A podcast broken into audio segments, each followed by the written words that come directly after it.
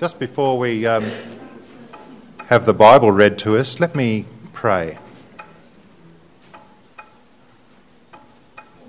Our Father, we thank you for today, for this is the day that you have made. Help us to be glad to worship you.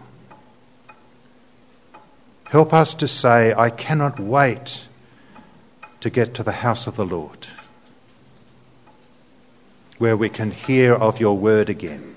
So we pray for those who are reading to us now, that they might read as unto you, that we may not hear their voices, but hear you speak to us.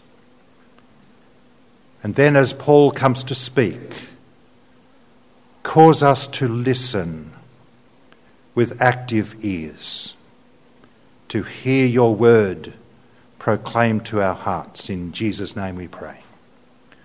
Amen.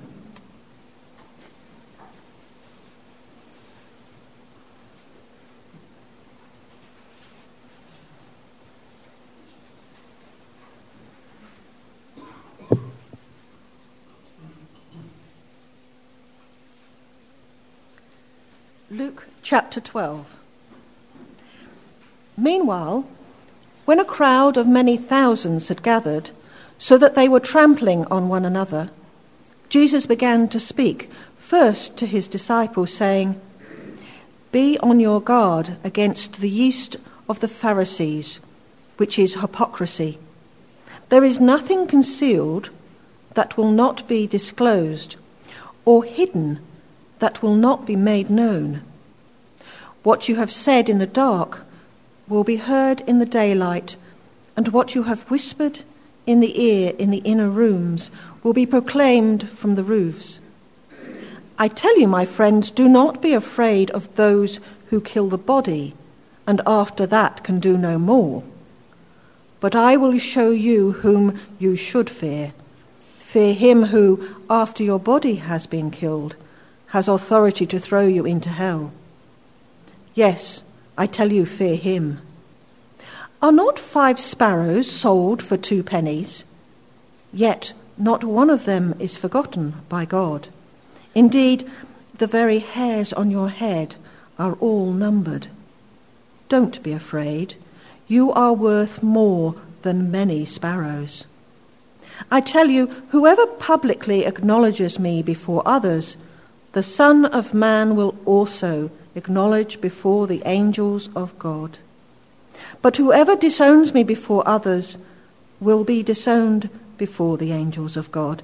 And everyone who speaks a word against the Son of Man will be forgiven.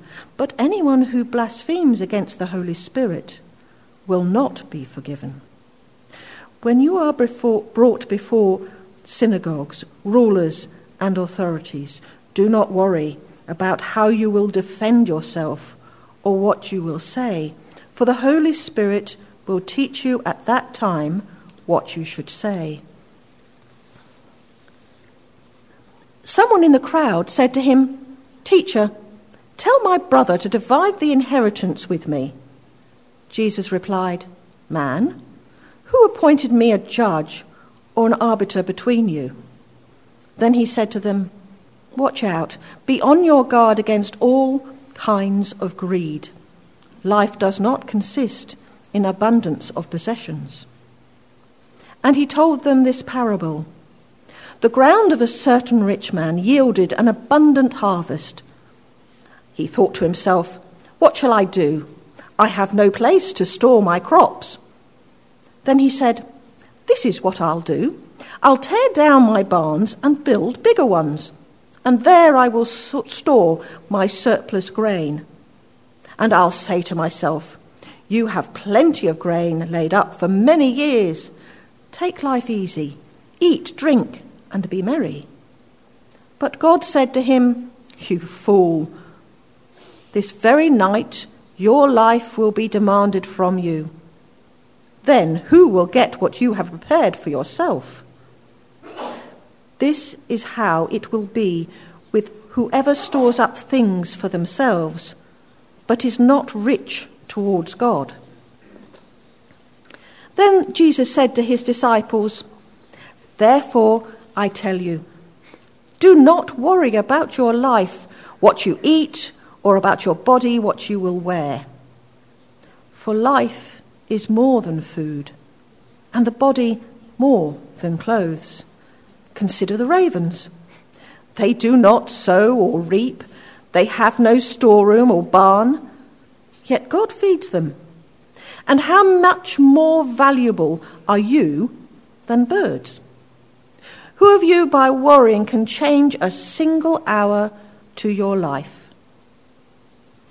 And since you cannot do this very little thing, why do you worry about the rest? Consider how the wild flowers grow. They do not labour or spin, yet I tell you, even Solomon, in all his splendour, was dressed like one was sorry, in all his splendour was dressed like one of these. If this is how God clothes the grass of the field, which is here today and tomorrow is thrown into the fire, how much more will He clothe you, you of little faith? And do not set your heart on what you will eat or drink. Do not worry about it. For the pagan world runs after all such things, and your Father knows what you need them. But seek his kingdom, and these things will be given to you as well. Do not be afraid, little flock, for your Father has been pleased to give you the kingdom. Sell your possessions and give to the poor.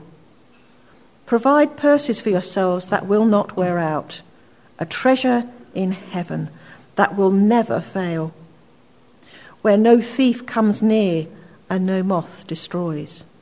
For where your treasure is, there your heart will be also.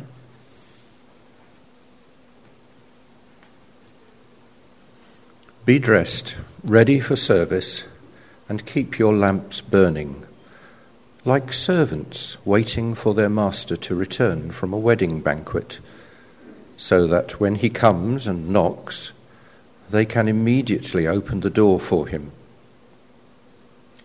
It will be good for those servants whose master finds them watching when he comes. Truly, I tell you, he will dress himself to serve, will have them recline at the table, and will come and wait on them. It will be good for those servants whose master finds them ready, even if he comes in the middle of the night or toward daybreak. But understand this if the owner of the house had known at what hour the thief was coming, he would not have let his house be broken into. You also must be ready, because the Son of Man will come at an hour when you do not expect him. Peter asked, Lord, are you telling this parable to us or to everyone? The Lord answered, Who then is the faithful and wise manager whom the master puts in charge of his servants to give them their food allowance at the proper time? It will be good for that servant whom the master finds doing so when he returns. Truly, I tell you, he will put him in charge of all his possessions. But suppose the servant says to himself, My master is taking a long time in coming, and he then begins to beat the other servants, both men and women, and to eat and drink and get drunk. The master of that servant will come on a day when he does not expect him and at an hour he is not aware of. He will cut him to pieces and assign him a place with the unbelievers. The servant who knows the master's will and does not get ready or does not do what the master wants will be beaten with many blows. But the one who does not know and does things deserving punishment will be beaten with few blows. From everyone who has been given much, much will be demanded. And from the one who has been entrusted with much, much more will be asked. I have come to bring fire on the earth, and how I wish it were already kindled. But I have a baptism to undergo, and what constraint I am under until it is completed. Do you think I came to bring peace on earth? No, I tell you, but division. From now on, there will be five in one family, divided against each other three against two, and two against three.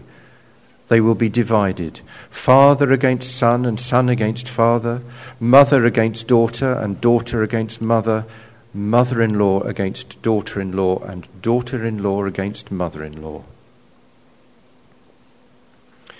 He said to the crowd, when you see a cloud rising in the west, immediately you say, It's going to rain.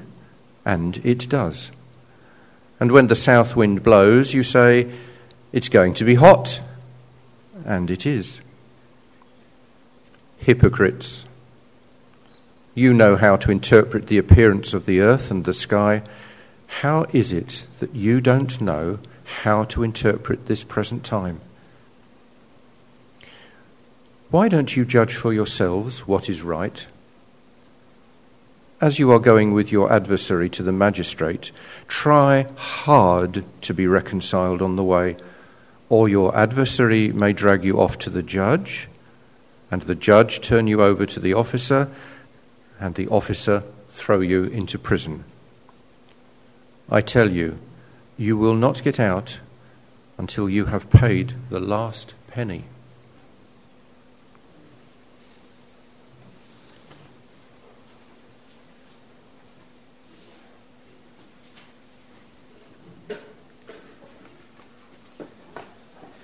It's a passage that contains a lot about worry, isn't there? Uh, fears and concerns.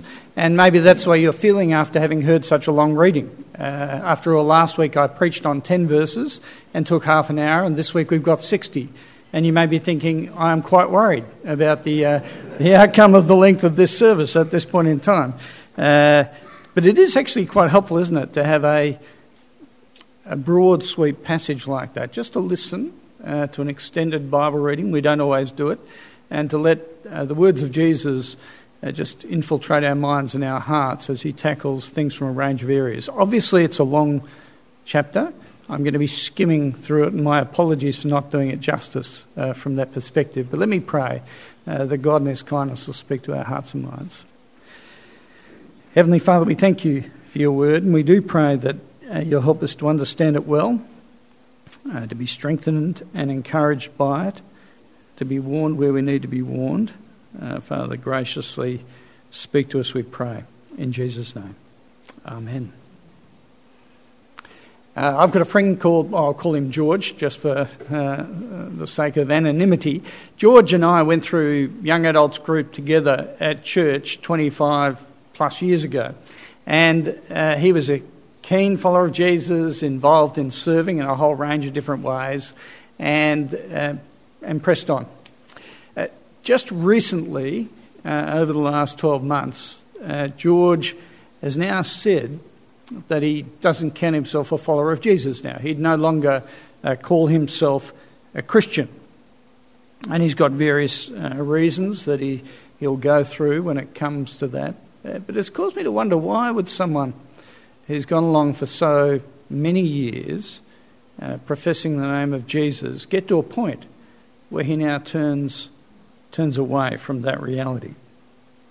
I've got other friends who have been involved as Christians for probably equal number of years. I can think of a friend back at law school when I studied studied uh, quite a few years ago now, and he was a Christian when he got to law school. I became a Christian while I was studying, and he was a guy who was very involved and thoughtful and keen.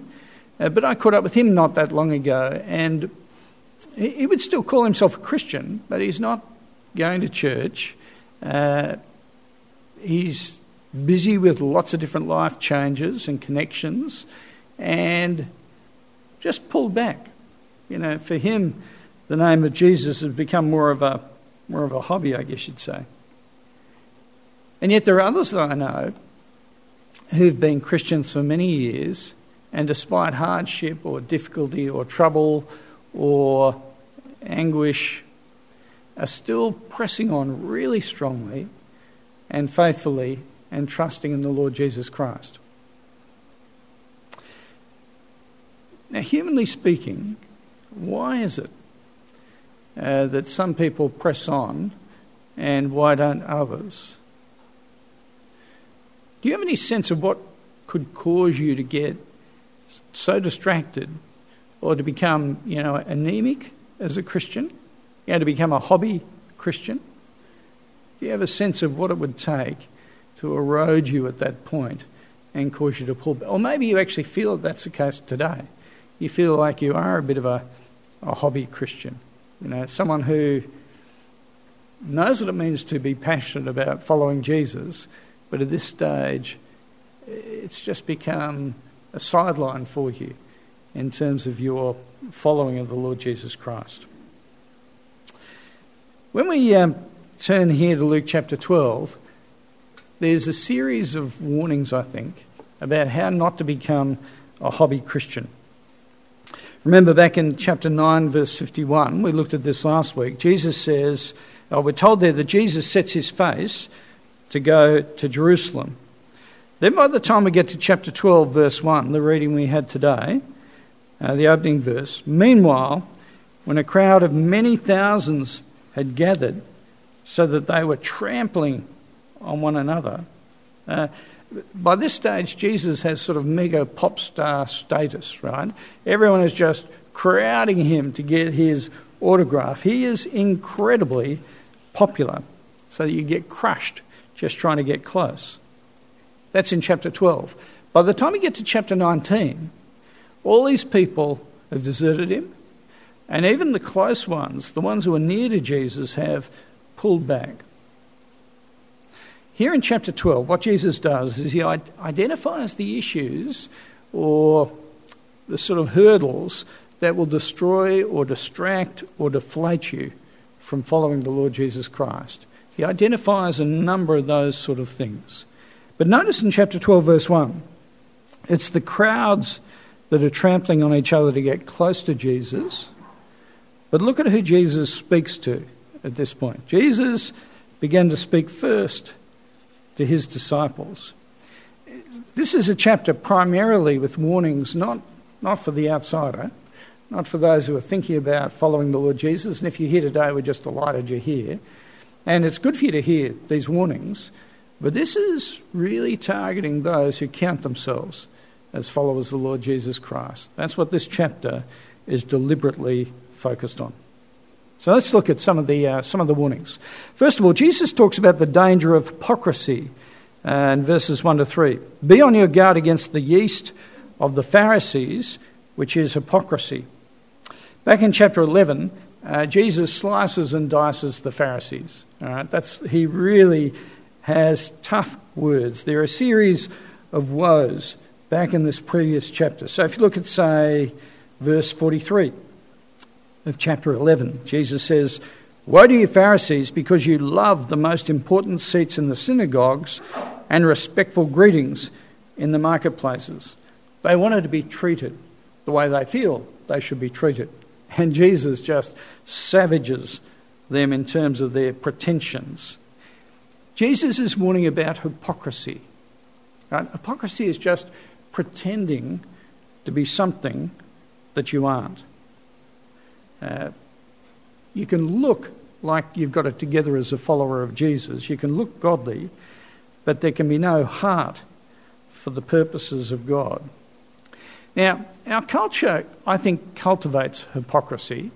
Uh, we're very concerned about the externals. You know, what you look like, uh, your shape, what you wear, what you own, the jobs you have. All those are sort of outward things. But it seems to me there's also a great risk for Christians in putting forward an image of what we want other people to see. I've got a friend who um, talks about uh, the great car park miracle that occurs for Christian people. The great car park miracle. This is the way it works. Uh, he says, you know, he can, he can, know that there are families who are going through enormous trouble, you know, tension between husband and wife, where on the Saturday before church they can have fierce arguments and uh, there can be angry, loud words, and, you know, there's frozen relationships, you know, and then over breakfast on the Sunday morning before church, no one says anything, it's icy cold, the kids are living in fear and terror of what might break out, and then they get in the car, no one says a word, right? They drive to church because they know they should be going to church. They arrive at church in the car park, and then the car park miracle occurs, right? People get out of the car, and a Christian across the other side of the car park says, Brother, sister, how you going? Wonderful, right? We're going really well. Great to see you. Hugs, smiles, and in we go. It's the great car park miracle. And at one level, it's just hypocrisy, pretending that, that sometimes it's appropriate not to show all your dirty laundry, but there can be a double life thing that occurs, and Christians are subject to that sort of danger. And eventually, if you do that, I don't just mean you know, the car park miracle, but eventually, if you go through life pretending to be something you are Christianly that you're not, what happens is your heart gets harder and harder, and you feel more and more guilty, and you start to sit further and further back when you meet with God's people. That don't just mean physically, but you're sort of stepping out of the room almost because you can't cope with those realities, the gap between reality and truth, uh, between what you're pretending to be and what is. And once you get to that sort of stage, eventually, when you see no change and no growth in your life, you just can't bear it. And you eventually just extract yourself from fellowship with the people of God.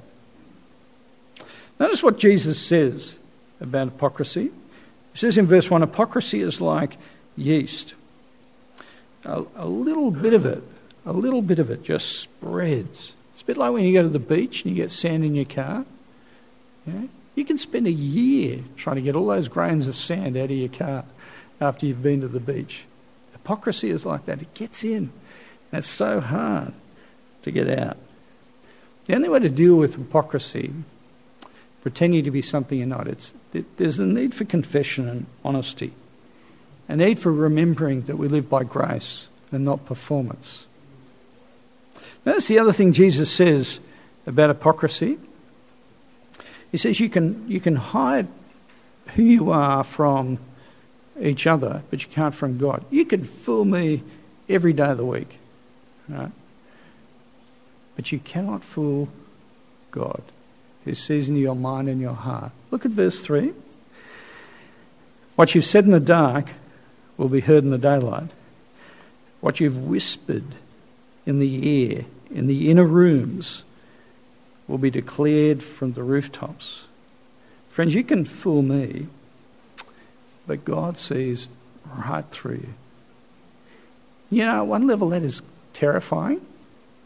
Isn't it a terrifying thing to know that the Lord of heaven and earth, you can't think or say anything that He doesn't know?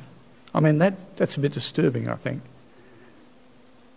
Quite worrying. And yet it's comforting at the same time. It's reassuring that the Lord of heaven and earth, He knows you. And despite the fact that He knows you, He sends His Son on this walk to Jerusalem so that He might give His life for you. There's enormous comfort in that, isn't there? Or He goes on. Next thing, He, he talks about the, the danger of being crippled by fear, verses 4 through 12. Uh, fears about what can happen in the future, they can actually make you very cautious and cause you to pull back and nervously sort of approach life. Now, can I say fear is not wrong? It's actually not a bad protective mechanism when it comes to a lot of issues in life. Uh, but Jesus is saying here you need to be scared, you need to be fearful of the right things. Okay? Um, for years and years, Sue and I uh, would play this, this sort of uh, scene out when it came to spiders that were discovered in our house. Okay? Sue doesn't like spiders, so when a spider appears in our bedroom or in the house, Sue would say, Paul, can you kill that spider or get rid of it or both? Right? And it, inevitably I'd say, certainly, darling, you know, and I would uh, go off to attack this spider and dispose of it appropriately. But normally what would happen is the spider would escape. Okay, that, that's what would happen. And after a number of years, they said, How come you can never kill a spider? You know, why, why is it the spiders are always getting away? You know, if you've got some sort of ecological concern for spiders or something like that, which is not the case. Uh, I said, Well, I don't like spiders, right? So, so what happens is I approach this spider to kill it, right? And and because I'm so sort of nervous about doing it, the spider always gets away, sees me coming and runs, runs away, right? Now, now, there are some spiders you should be scared of, right? Some that are incredibly poisonous, but most spiders are not that way, right? And therefore, arachnophobia, the fear of spiders, when you think about it, it's just stupid, isn't it? Right? Like me, I'm scared of spiders, right? How much do spiders weigh? Right? A couple of grams, right? Just a couple of grams, and I am 85 plus kilos, right? right? you can see why I'd be scared of the spider. Right? It's just, just folly. Fear. Notice what Jesus says, though, verse 4. He says, Don't be afraid of those who can kill your body. And when I hear that, I think, why not? Right? I get it with arachnophobia, doesn't make any sense at all. But I would have thought I should be a little bit concerned about someone who can kill me. Right? Isn't that a reasonable fear? So, what's the point that Jesus is making? It's a comparative fear thing. That's the contrast he's drawing. So, if you go on to verse 5, he says, Fear him who has authority to throw you into hell.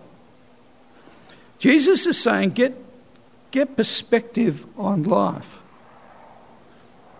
That is, even for those of us who are the youngest here in this room, it actually is possible that someone could shorten your life by 50, 60, 70 years.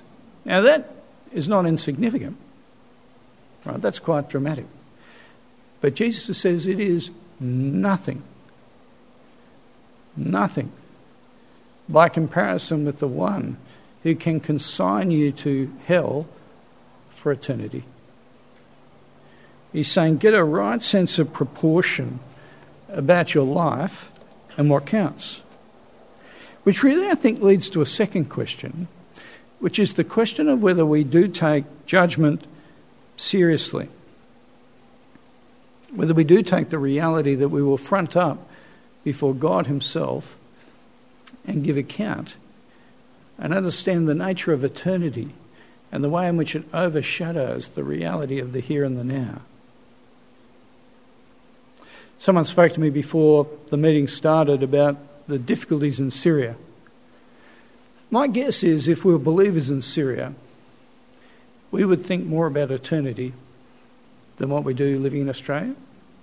It's just my guess. It's a horrible situation, isn't it? But here in Australia, we are cushioned by comfort, uh, generally no want, uh, an ease of life, a security, and thinking about heaven, the reality of eternity, it just sort of gets pushed to one side, doesn't it? During the English Reformation, when Queen Mary was uh, persecuting uh, believers, there were two bishops who were arrested and uh, given the death sentence. Latimer and Ridley. They were in due course burned at the stake. When they were tied at the stake and the fire started uh, licking up around them, Ridley began to cry.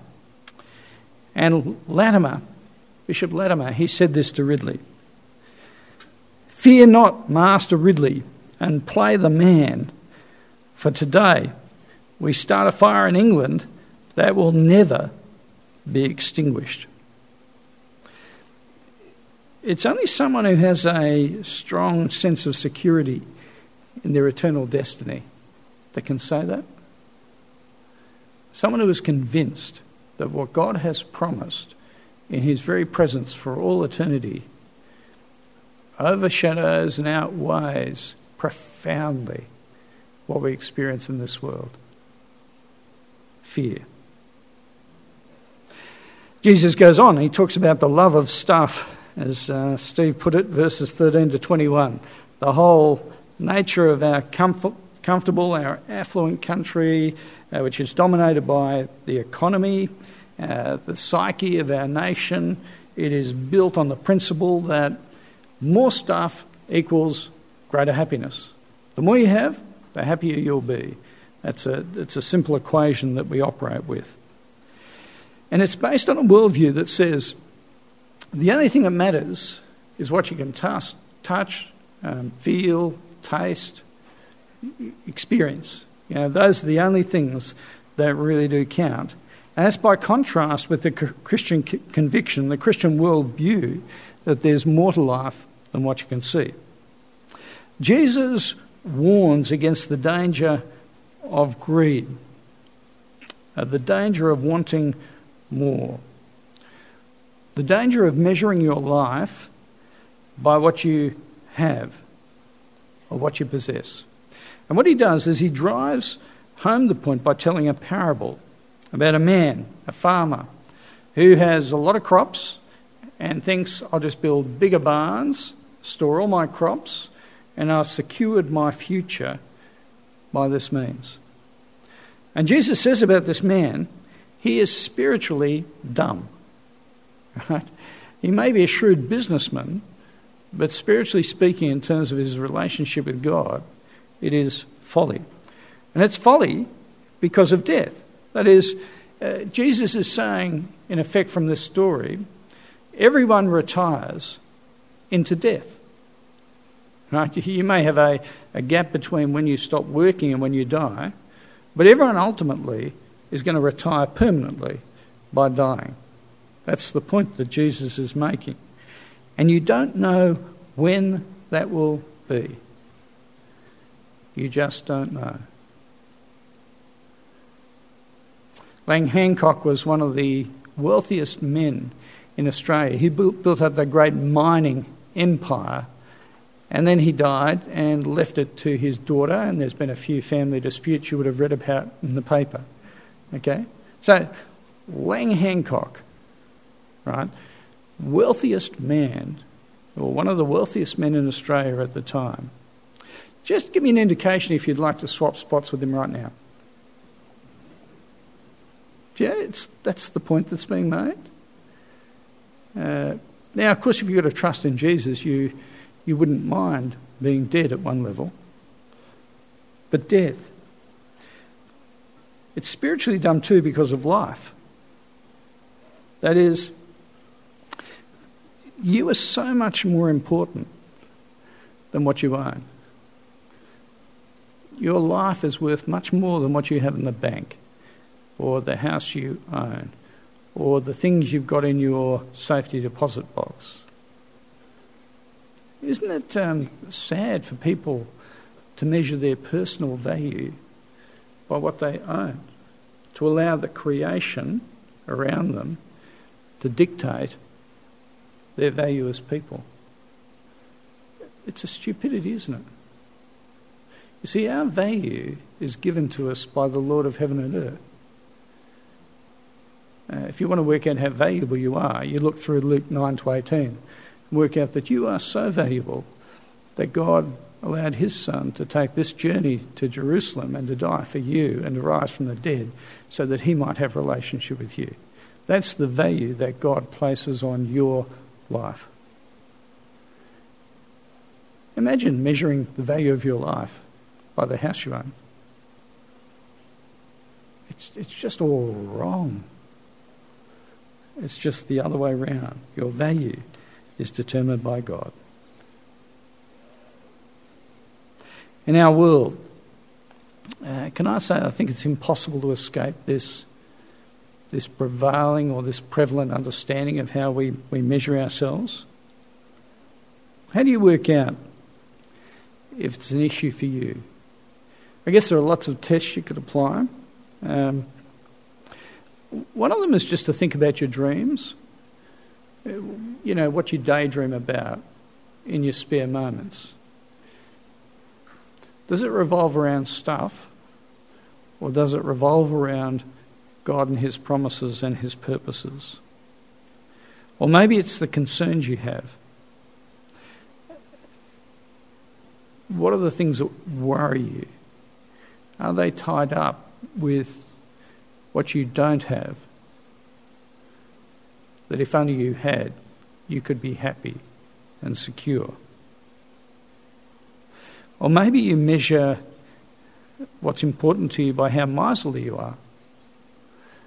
Uh, because if you hang on to stuff now, it's because you're trying to secure your future.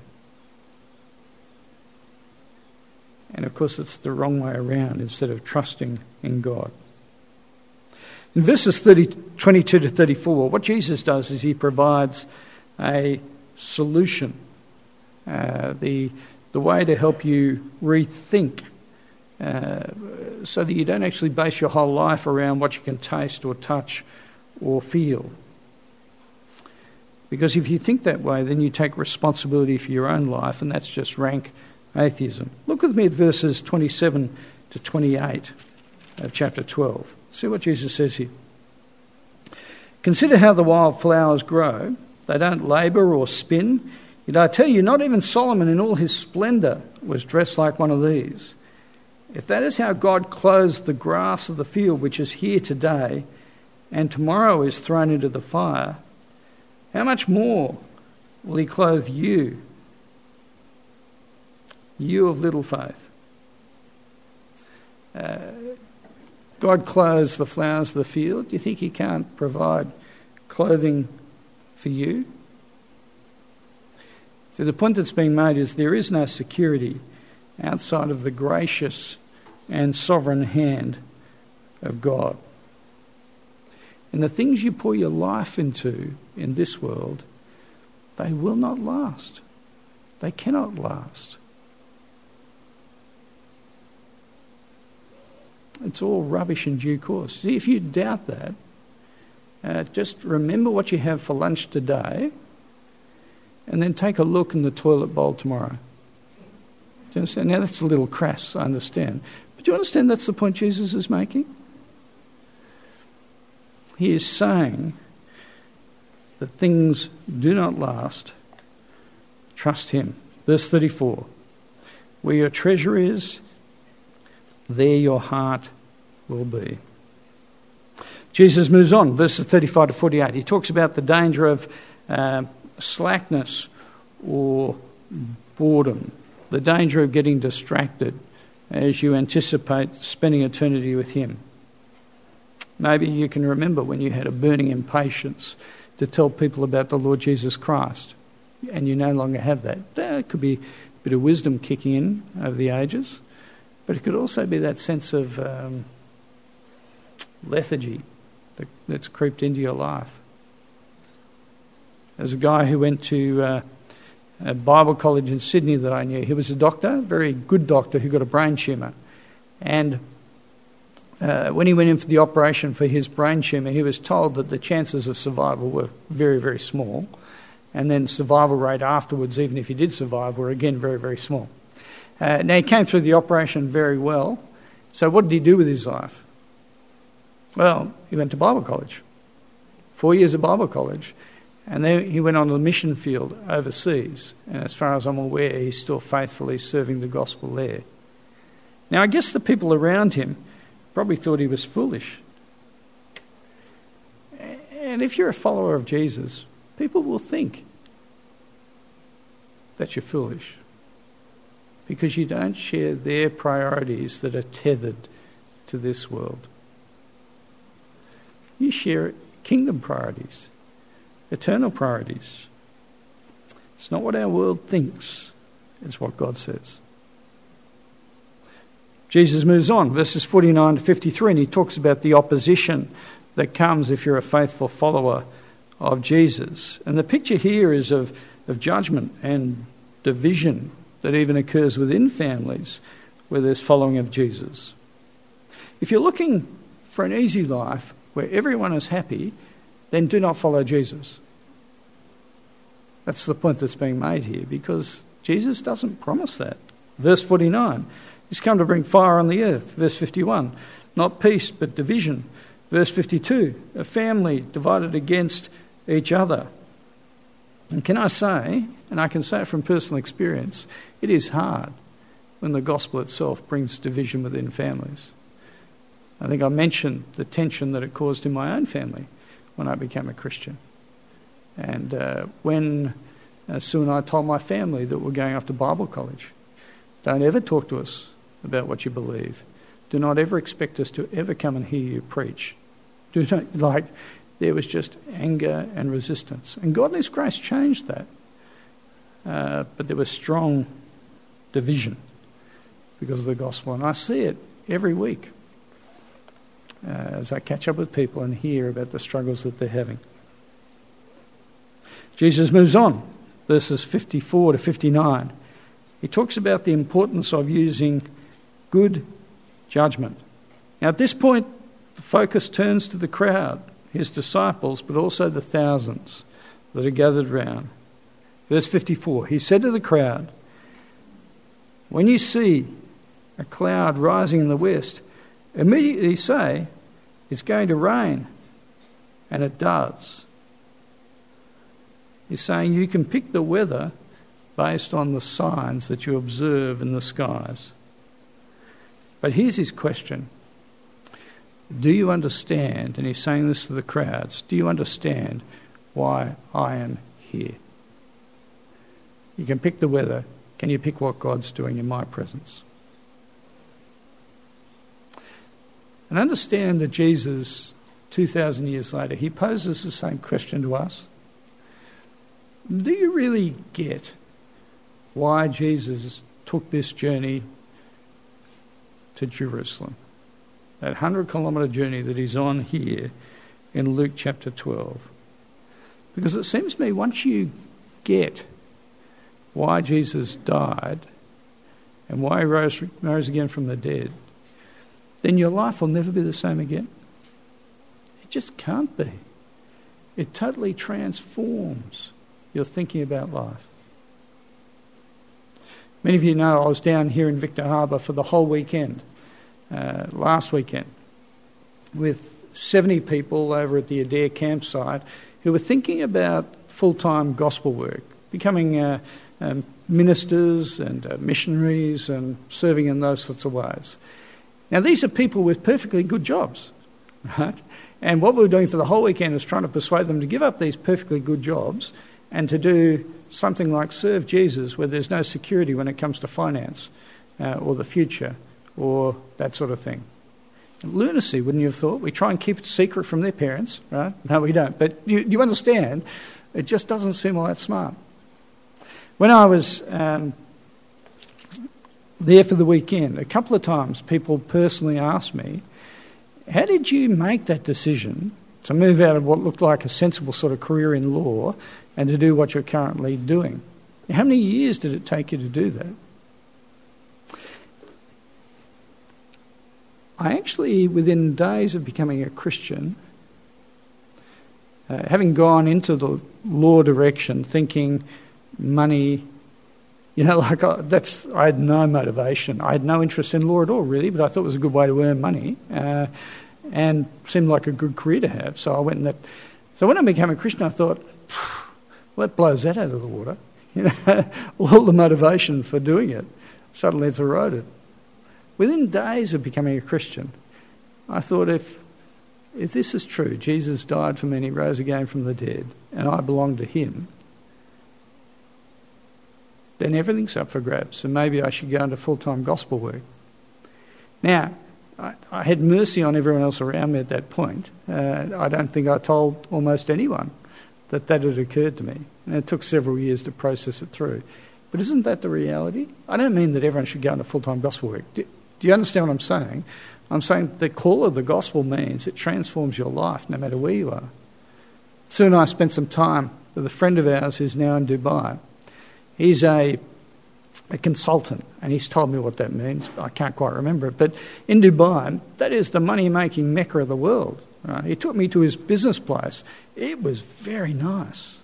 Right? And we sat down, and they have people employed to come and serve you coffee in his office space. And it's opulent, and, you know, everyone, you know, that's the sort of place it is. It's quite remarkable. Do you know the reason why he's in Dubai? There's not so much to work, although he's got a spectacular job. He says the reason he is there is because he is the chair of the board of a church that was established seven years ago with 33 people. And there are now 2,500 people that are part of that church seven years later in Dubai, and they have possibly hundreds every Sunday who gather with them to investigate the Lord Jesus Christ. So he's thought about leaving Dubai and coming back to Australia, but he feels the call of God on him to serve in that way for that moment. He's not there for his job, he is serving Jesus. Let me ask you uh, if you're a follower of the Lord Jesus Christ, why has God got you placed in the house in which you live, in the town in which you are dwelling, in connection with the people that you are connected with in this town, and with the opportunities He has provided for you? Some of you have retired down here to Victor Harbor. No, you haven't. My goodness, no. God has placed you here to serve Him. That's the reality, isn't it? Those of us who are employed in jobs, or those of us who are at high school, or those of us who are, we are placed here by the Lord Jesus Christ to serve Him and His purposes. We belong to Him. Don't get distracted, you? Don't get um, diverted. Keep remembering the treasure that God is storing up for you in heaven that you will inherit in due course. Let me pray for us. Let's pray. Heavenly Father, we do thank you for your wonderful mercy to us in the Lord Jesus Christ. We thank you for your uh, grace and kindness. We also thank you when you warn us. And we thank you for the warnings we have here in this passage encouragements, the security there is in following you, and yet the clear markers of not being distracted, uh, not being sidelined, not allowing the, the fires to die down and go out, but rather maintaining the knowledge of your grace and mercy towards us in your Son, the one who has captured our hearts and minds and lives. And Father, we pray that day by day you'll help us to work out the implications of that, to live for you, to not be fearful of what others think, to not be worried about the future and your provision for us, to be secure in the promises you've made to us in the Lord Jesus Christ. Father, we ask it in Jesus' name. Amen.